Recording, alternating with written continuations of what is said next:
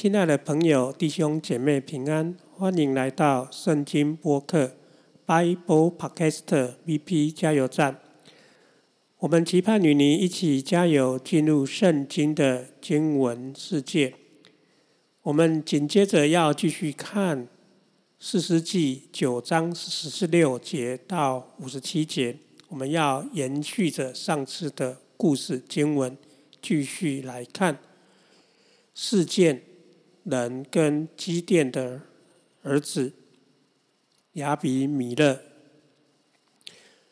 我们说四师基甸呢，当时他拯救了以色列人，以色列人对基甸有一个期盼，就是期盼基甸跟他的儿子来管理以色列人，而当时的四师基甸拒绝了，但是呢，四师基甸仍然。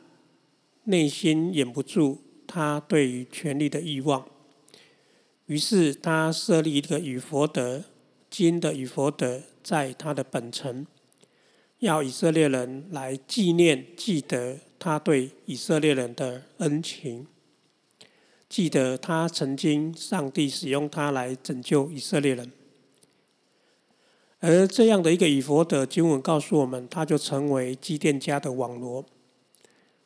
那为什么后来就成为基甸家的网罗呢？因为后来基甸有一个儿子叫做亚比米勒，他确实也因为他的父亲的关系而起了一个野心，而那个野心就是他要啊成为他父亲的继承人，继续的管理以色列人，而他采取的一个动作是诛杀了他。七十个弟兄，而帮助事件、帮助亚比米勒的，就是他母亲的娘家事件城的人。看起来人不亲土亲，事件人帮助亚比米勒，看起来是理所当然。而在他们当中，这彼此的帮助的过程当中呢，他们建立的却是一个不是很稳固的。基础就是那个基础当中，其实并没有互信，以至于呢，在第九章就发生了一件事情：事件人跟亚比米勒反目成仇。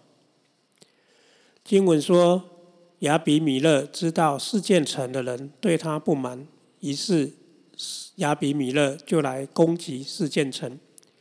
在九章四十五节的时候说，亚比米勒。攻打那城，将那城拆毁，而且撒上了盐巴，意思就是他咒诅事件城再也没有生机。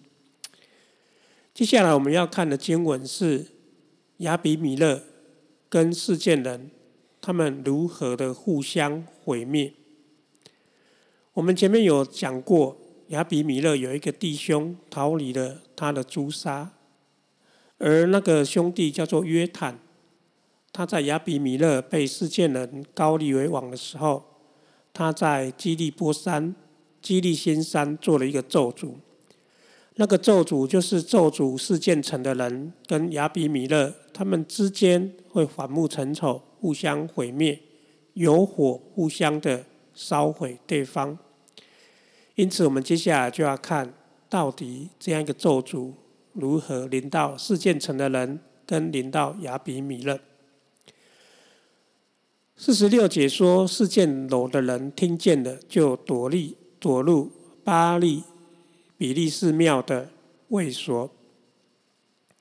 上次我们在谈完上次的经文的时候，我们有请亲爱的朋友想一下，为什么接下来这件事情会发生在这个地方？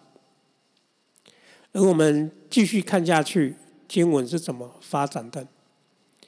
所谓的事件楼的人听见的，就是听见亚比米勒攻取了事件城，而且拆毁了事件城。而在一座城市里面呢，有一个哨所，有一个楼塔，而这个楼塔基本上原来是对于整个城守望的楼，是个高塔。它原本应该是比较坚固的地方，而这一群四件楼的人，又叫做四件楼的主人们，就是在城内当中，大概位居比较高贵的人，他们所在四件这一层楼的地方，就是整个四件城的守望楼最坚固的地方。原本住在这个守望楼的人，这个所谓的楼塔的人，他们听见了，听见了所谓啊，是亚比米勒拆毁了城，攻取了城。他们听见这事，于是他们就躲。经文说，他们躲避了一个地方，叫做巴利比列士的庙的卫所。卫所就叫做一个地窖，是一个啊，又叫做一个啊所谓的隐秘处。大概就是一个地下室的概念，也就是说呢，这一群事件城的事件楼的人呢，他们发现了巴利那个亚比米勒已经进来事件城，所以他们就开始逃。于是他们逃的时候，就进入了所谓的神庙的地窖，而这个神庙又叫做巴利的一个神庙，叫做比列斯土巴利的神庙，它里面有一个地下室地窖。作为他们可以躲藏的地方，而亚比米勒进入到事件城，他当然知道有一群人不见了。于是有人就告诉他，有人告诉他，这个有人大概就是亚比米勒在事件城内的一些安插的耳目。这一群啊亚比米勒的人马呢，就告诉他，那一群原来住在事件楼最坚固的城楼的那一群人。他们现在去到了一个地方，聚集在一个地方，而那个地方是什么地方呢？就是我们上面所说的巴利比列土庙的卫所，或是巴利土比利土的地窖。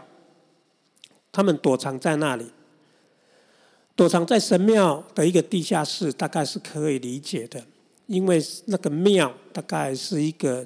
比较完整的建筑，所以你也可以知道，当时事件人他们的信仰已经完全的跟当地的巴利的一个崇拜完全的融合，以至于那个庙可能是当时的城呢最宏伟的建筑，而它的地窖似乎是可以成为一个躲藏的地方，非常的讽刺，以色列人竟然住在巴利神庙的。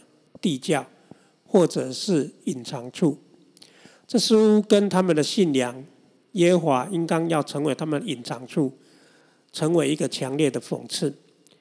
所以可以看见这个事件人的信仰呢，是非常的不纯的。四十八节，当亚比米勒听见有人告诉他，这一群事件城人，事件城里面最有头有脸。原来住在城楼上的这一群人，他们躲到巴利庙的地窖的时候，亚比米勒就跟他跟随他的人说了，说什么呢？说你们随我到撒门山上去。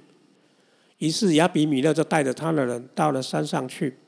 亚比米勒就动手拿着斧子砍下一根树枝，然后扛在肩上，跟对对着跟随他的人说。你们看我所行的，也赶紧照样行。弟兄姐妹，亲爱的朋友，亚比米勒到底要做什么呢？他为什么拿着斧头上山砍下树枝，然后扛在肩上，要跟随他的人也砍树枝呢？两个线索。第一个线索就是这一群人，他们住在地窖里面。住在地窖里面，大概你是一手难攻难你进去到这个地窖的。这个地窖应该是上面会有门栓锁起来，以至于亚比米勒一时之间大概也进不去那个地窖，他们就躲在地窖里面，看起来似乎安全。这是一个原因。第二个原因，我们必须从当时约坦所说的那一个咒诅的预言。那个咒诅的预言是说。愿有火从荆棘出来，烧灭四件城；也有火从四件城出来，烧灭荆棘。于是呢，这个火呢，到底是什么样的火呢？就是从亚比米勒出来的火。所以呢，亚比米勒砍下这些树木，到底要做什么呢？事实上，亚比米勒要用火去烧掉那住在地窖里面的人，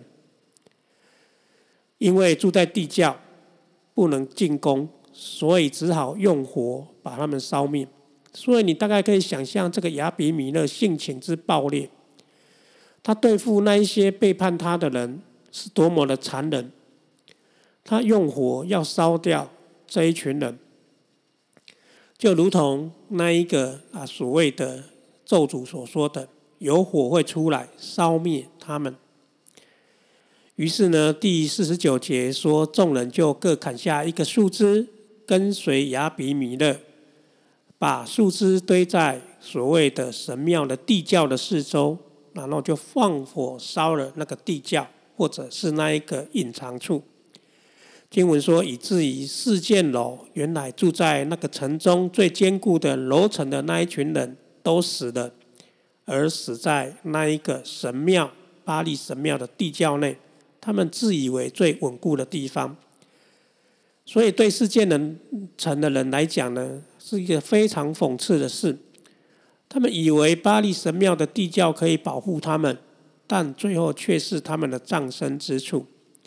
而经文说呢，死掉的男女约有一千，所以你大概可以想象，整个事件城最有头有脸、最有势力的那一群人，一下之间就被亚比米勒一把火烧了，烧在地窖里面。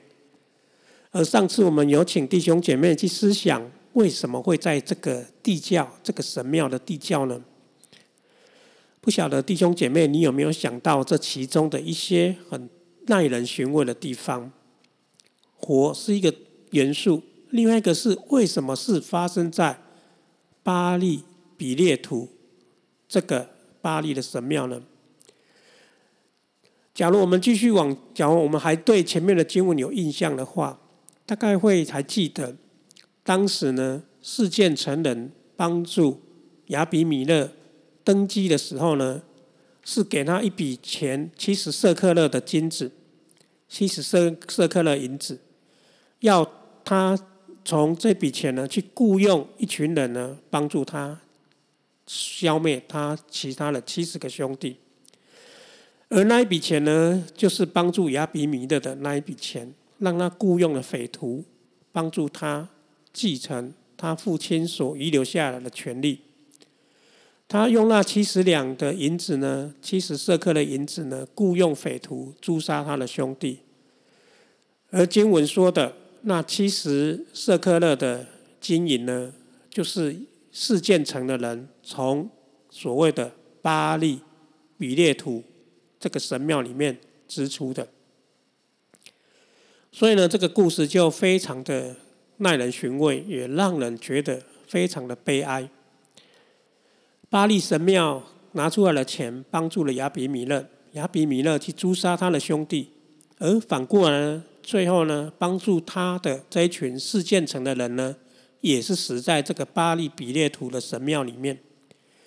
所以呢，这整件事情让我们看出他的荒谬之处，还有整个事情一旦他的动机跟他的行为不对的话，他表现出来的结果就会让当事人反当。反为那一件事情所吞灭，所以呢，他们既用神庙的钱帮助了亚比米勒，他们却也死在这个神庙当中，而且亚比米勒一时也没有带顾念，当时他就是从这个神庙当中得到世界人的帮助，他依然的为了权力的缘故，为了他个人仇恨的缘故，他仍然一把火。把这个神庙的地窖烧了，而以至于把当时帮助他的人就烧在这个地窖当中。亚比米勒这个人，他的一个啊报复的行动，并没有停止在这里。经文说，他继续的向事件城周围的人进行报复。而在这个报复当中，我们就会看到亚比米勒最后呢，自食恶果。五十节说，亚比米勒到了提贝斯，向提贝斯安利，就攻取了那城。提贝斯大概是事件城周围的一艘卫生卫卫星城市。这座城大概也是跟事件城有所往来，甚至互为一角。两个城呢，应该有良好的关系，互相的支援。而亚比米勒呢，他报复完的事件城，他也反过了头来，要来处理事件的卫星城提贝斯。而这个提贝斯呢，他说呢，这个城也有一个坚固的楼楼，坚固的楼塔楼。而这个城里面的人呢，无论众人，无论男女，都逃进这个城楼上去了。所谓的逃，就是他们也是认为这个城楼大概是最坚固的地方，以至于他们进到这个城楼。而这个城楼是一个高塔，跟前面的所谓的四件城的那一个楼是一样的楼，是一个城里面呢最为坚固的地方。所以呢，当到最后整个城快破的时候呢，其实那个头就是那个楼，就是一个最后的碉堡，最后一个桥头堡。所以呢，提类斯的城呢，提贝斯的人呢，也是一样逃入了那一座楼，而且关上了门，进入到楼顶。关上了门，就是不要让亚比米勒的人可以进入到当中。所以那是他们最后一个逃命的地方。可是呢，亚比米勒既然打入了这一座城，他当然还是要围困这一座楼。而这一座楼呢，基本上。他的命运就跟事件成人的命运应该是不会相差太远。大概不消多少时候呢，亚比米勒大概也会打击他们，完全的消灭他们。而五十二节就告诉我们，亚比米勒采取相同的方法，要来处理提贝斯这座城门，他们逃入那一座楼当中，他的处理的方式。亲爱的朋友、弟兄姐妹，假如是你认为亚比米勒会用什么的方式呢？是的，他用刚刚才对付完事件承认的方法。你们逃没关系，但是我用火烧，我用火烧。所以亚比米勒呢，依然来到这个楼前攻打的时候呢，他也是要用火的方式来焚烧这一座楼。把所有的人呢，即便你们逃入这个塔楼里面，他还是要用火把他们烧掉。所以你亚比米勒呢，当然也是跟前面的做法一样，他大概也是扛着树枝要来焚烧这一座城。经文说五十三节，在这个过程当中呢，亚比米勒挨近了那个楼门，准备要用火烧的时候，五十三节说有一个妇人把一块上摩石抛在亚比米勒的头上。于是呢，就打破了他的脑骨。这件故事呢，发生的非常的啊离奇。就在亚比米勒来到那个楼的面前要烧的时候呢，他说有一个妇人抛下了一块石头，那块石头呢是磨石的石头，就是磨面粉的那个磨石的石头呢，他就往下抛。为什么要往下抛呢？这很合理，因为当有人要来烧这座楼的时候呢。所有的人当然是会做最后的反扑，他们一定拿手，他们手中有了弓或有手的剑，要来击打城楼下面要烧灭他们的人，还是有一番的征战。而这当中呢，每一个人呢都尽他所能的，而这位亚比米勒呢，最后却是在死在一个妇人丢一块磨石下来，就把他砸死了。所以这个亚比米勒呢，虽然凶狠。但是最后死的状况呢，却是非常的令人觉得很像狗熊一般，竟然是死在一个妇人的手里。这让我们想到当时底波拉斯斯的时候，那个外邦的西西拉将军也是死在妇人雅意的身上。这个亚比米勒呢，他也是死在这个妇人的手里。一个手无缚鸡之力的妇人，竟然抛下一块大石头就把他打死了。而这个事情呢，后来在大卫啊，在萨母尔记下的时候，他仍然会提起这一件事，在乌利亚的那个事件的时候，他伤害乌利亚，也大概是那时候他有举到这一个一个啊故事，就是这一个亚比米勒死在城楼底下的故事。我们到了撒母耳记下的时候。再来看那一段经文。而亚比米勒被这个妇人抛下石头砸死他的头骨的时候，我们大概就可以知道了，亚比米勒离命丧的时机不远了。他被打破头骨，你可以想象他那个痛苦跟惨状。当他还有意识的时候，在痛苦当中呢，五十字解说，他急忙的喊叫，拿他兵器的少年人，就是在他身边的那一位拿他兵器的人说。拔出你的刀来杀了我，免得人议论我说我是被一个妇人所杀死。这位亚比米勒呢，在临死之前呢，他仍然非常在意他的面子，他不愿意人说他是被一个妇人用石头砸死的。所以呢，他要他的少年人拿他兵器的少年人呢，在这过程之间把他杀死，以至于呢，他不会让人说他是被妇人杀死的。但是呢，即便亚比米勒这样做呢，人还是会记得他确实就是被一个妇人用石头砸死。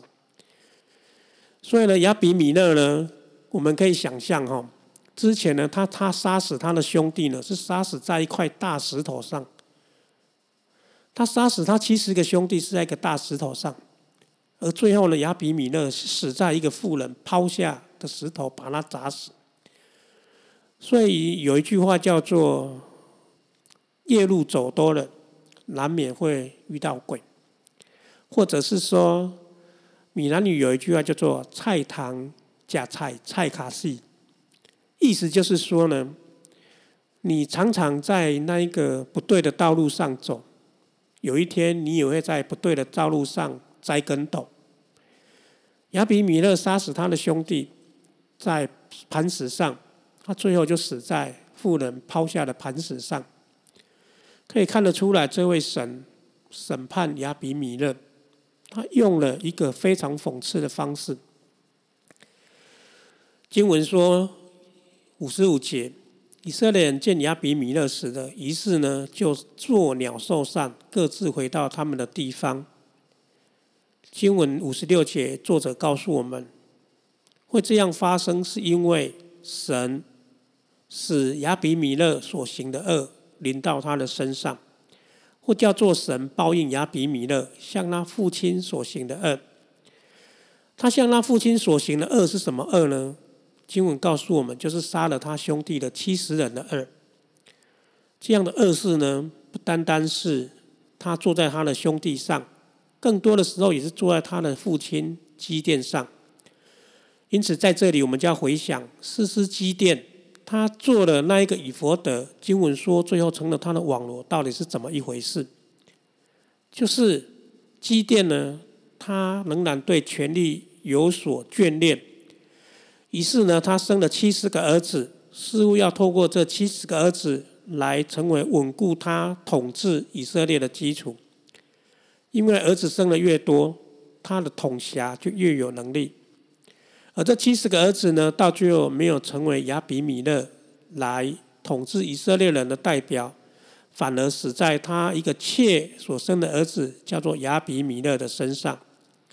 亚比米勒又透露出了基甸内心对于那个权力的一个眷恋，因为亚比米勒又叫做我的父亲是王。基甸透过为他这个妾所生的儿子亚比米勒的名字呢，来让人知道。基甸其实内心想当王的，因为他的儿子的名字叫做“我的父亲是王”，所以基甸即便呢没有当王，即便他拒绝以色列人要当王的这种想法，但是他仍然透过他儿子的名字呢，透露他内心，而这样一个内心对权力的眷恋呢，就造就了亚比米勒最后呢继承他父亲的野心。以至于向那父亲行了一个恶事，就是杀了他的七十个弟兄。基甸原来寄望这七十个弟兄、七十个儿子呢，可以继承他统治以色列人，但是呢，最终呢，这七十个人却栽在他的一个妾所生的儿子亚比米勒身上。这就是神说让这个恶回到亚比米勒自己身上，也回到了基甸最后。的一个欲望造成的结果，神报应了亚比米勒，因为他对他兄弟残杀的状况，以至于以色列人，特别是事件人，就将这样的事情报应在亚比米勒的身上了。那么世间人一切的恶呢？神也让他们所做的一切呢，报应在他们头上，就是让这一切也回到他们的头上。那一件事情就是耶路巴利的儿子约坦所做的咒诅。他说世间人要一把火烧灭了亚比米勒，亚比米勒也有一把火要烧灭了世间人。世界人跟亚比米勒中间，他们一开始的关系原本就是建立在一个不公不义的事情上，建立在流无辜人血的身上，建立在权力的互相交换的一个基础上。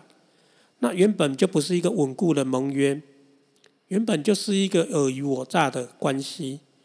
而这样尔虞我诈的关系呢，它最根本的原因是来自于基甸对权力的眷恋。然后遗传到亚比米勒这个儿子，对于权力的欲望不断的高涨，以至于他杀了他的弟兄。而这个过程当中，也有一群不公不义的人，就是事件人帮助了亚比米勒。所以呢，这种一切的不公义罪恶呢，到最后就是他们造成，最后就是彼此的毁灭。亲爱的朋友，我们把基甸的故事读到这边。大概就要做一个结束。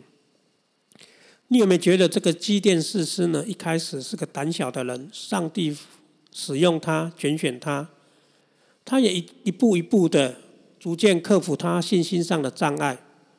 最后呢，他功成名就，成为以色列伟大的士师。但是他打败了所谓的米甸人之后呢，他内心对权力。仍然有所眷恋，以至于他为他的家留下了一个致命的一个网罗。整个故事呢，其实最深的还是回到人内心想什么。所以说，内心想什么，栽种的是什么，他所收的就是什么。亚比米勒的父亲基甸栽种的是权力，亚比米勒栽种的也是权力。最终，他们就是死在权力的欲望当中。这个过程让我们觉得是一个提醒，也让我们看见他们互相的毁灭，原来是他们建立一个不对的关系，建立在一个彼此利用的关系。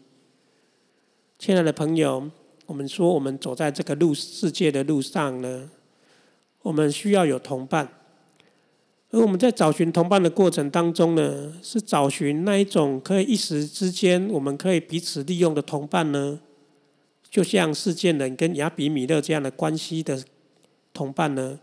还是我们要找寻那倾心追求神的人一起走这一条道路呢？是的，我们看了亚比米勒跟世件人的故事当中，我们应该要有所警惕。一时的利益交换，并不能带来永远的盟约。永远的盟约，只有在那一种在神的爱当中，彼此愿意去陪伴彼此，而没有利害关系，这样的关系才会走得久远。而且呢，在这个故事当中，让我们知道，权力的欲望带来的毁灭，真是何等的大，就很像一把火，会把彼此都烧灭。亲爱的朋友，基甸是一个伟大的事实，但他也留下一个让我们觉得不甚唏嘘的结果。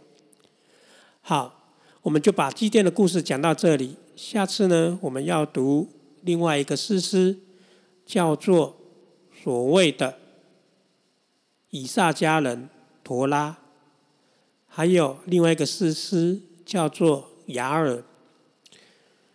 在十章，下一次呢，我们要读十章的一节到第五节。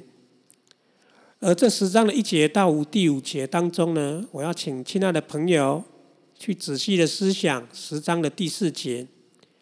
他说：“雅尔兴起，有三十个儿子，骑了三十座驴驹，他们有三十座城，那么都在基列地。”我要请亲爱的朋友去想，这个三十个儿子跟三十批驴驹跟三十座城有什么关系呢？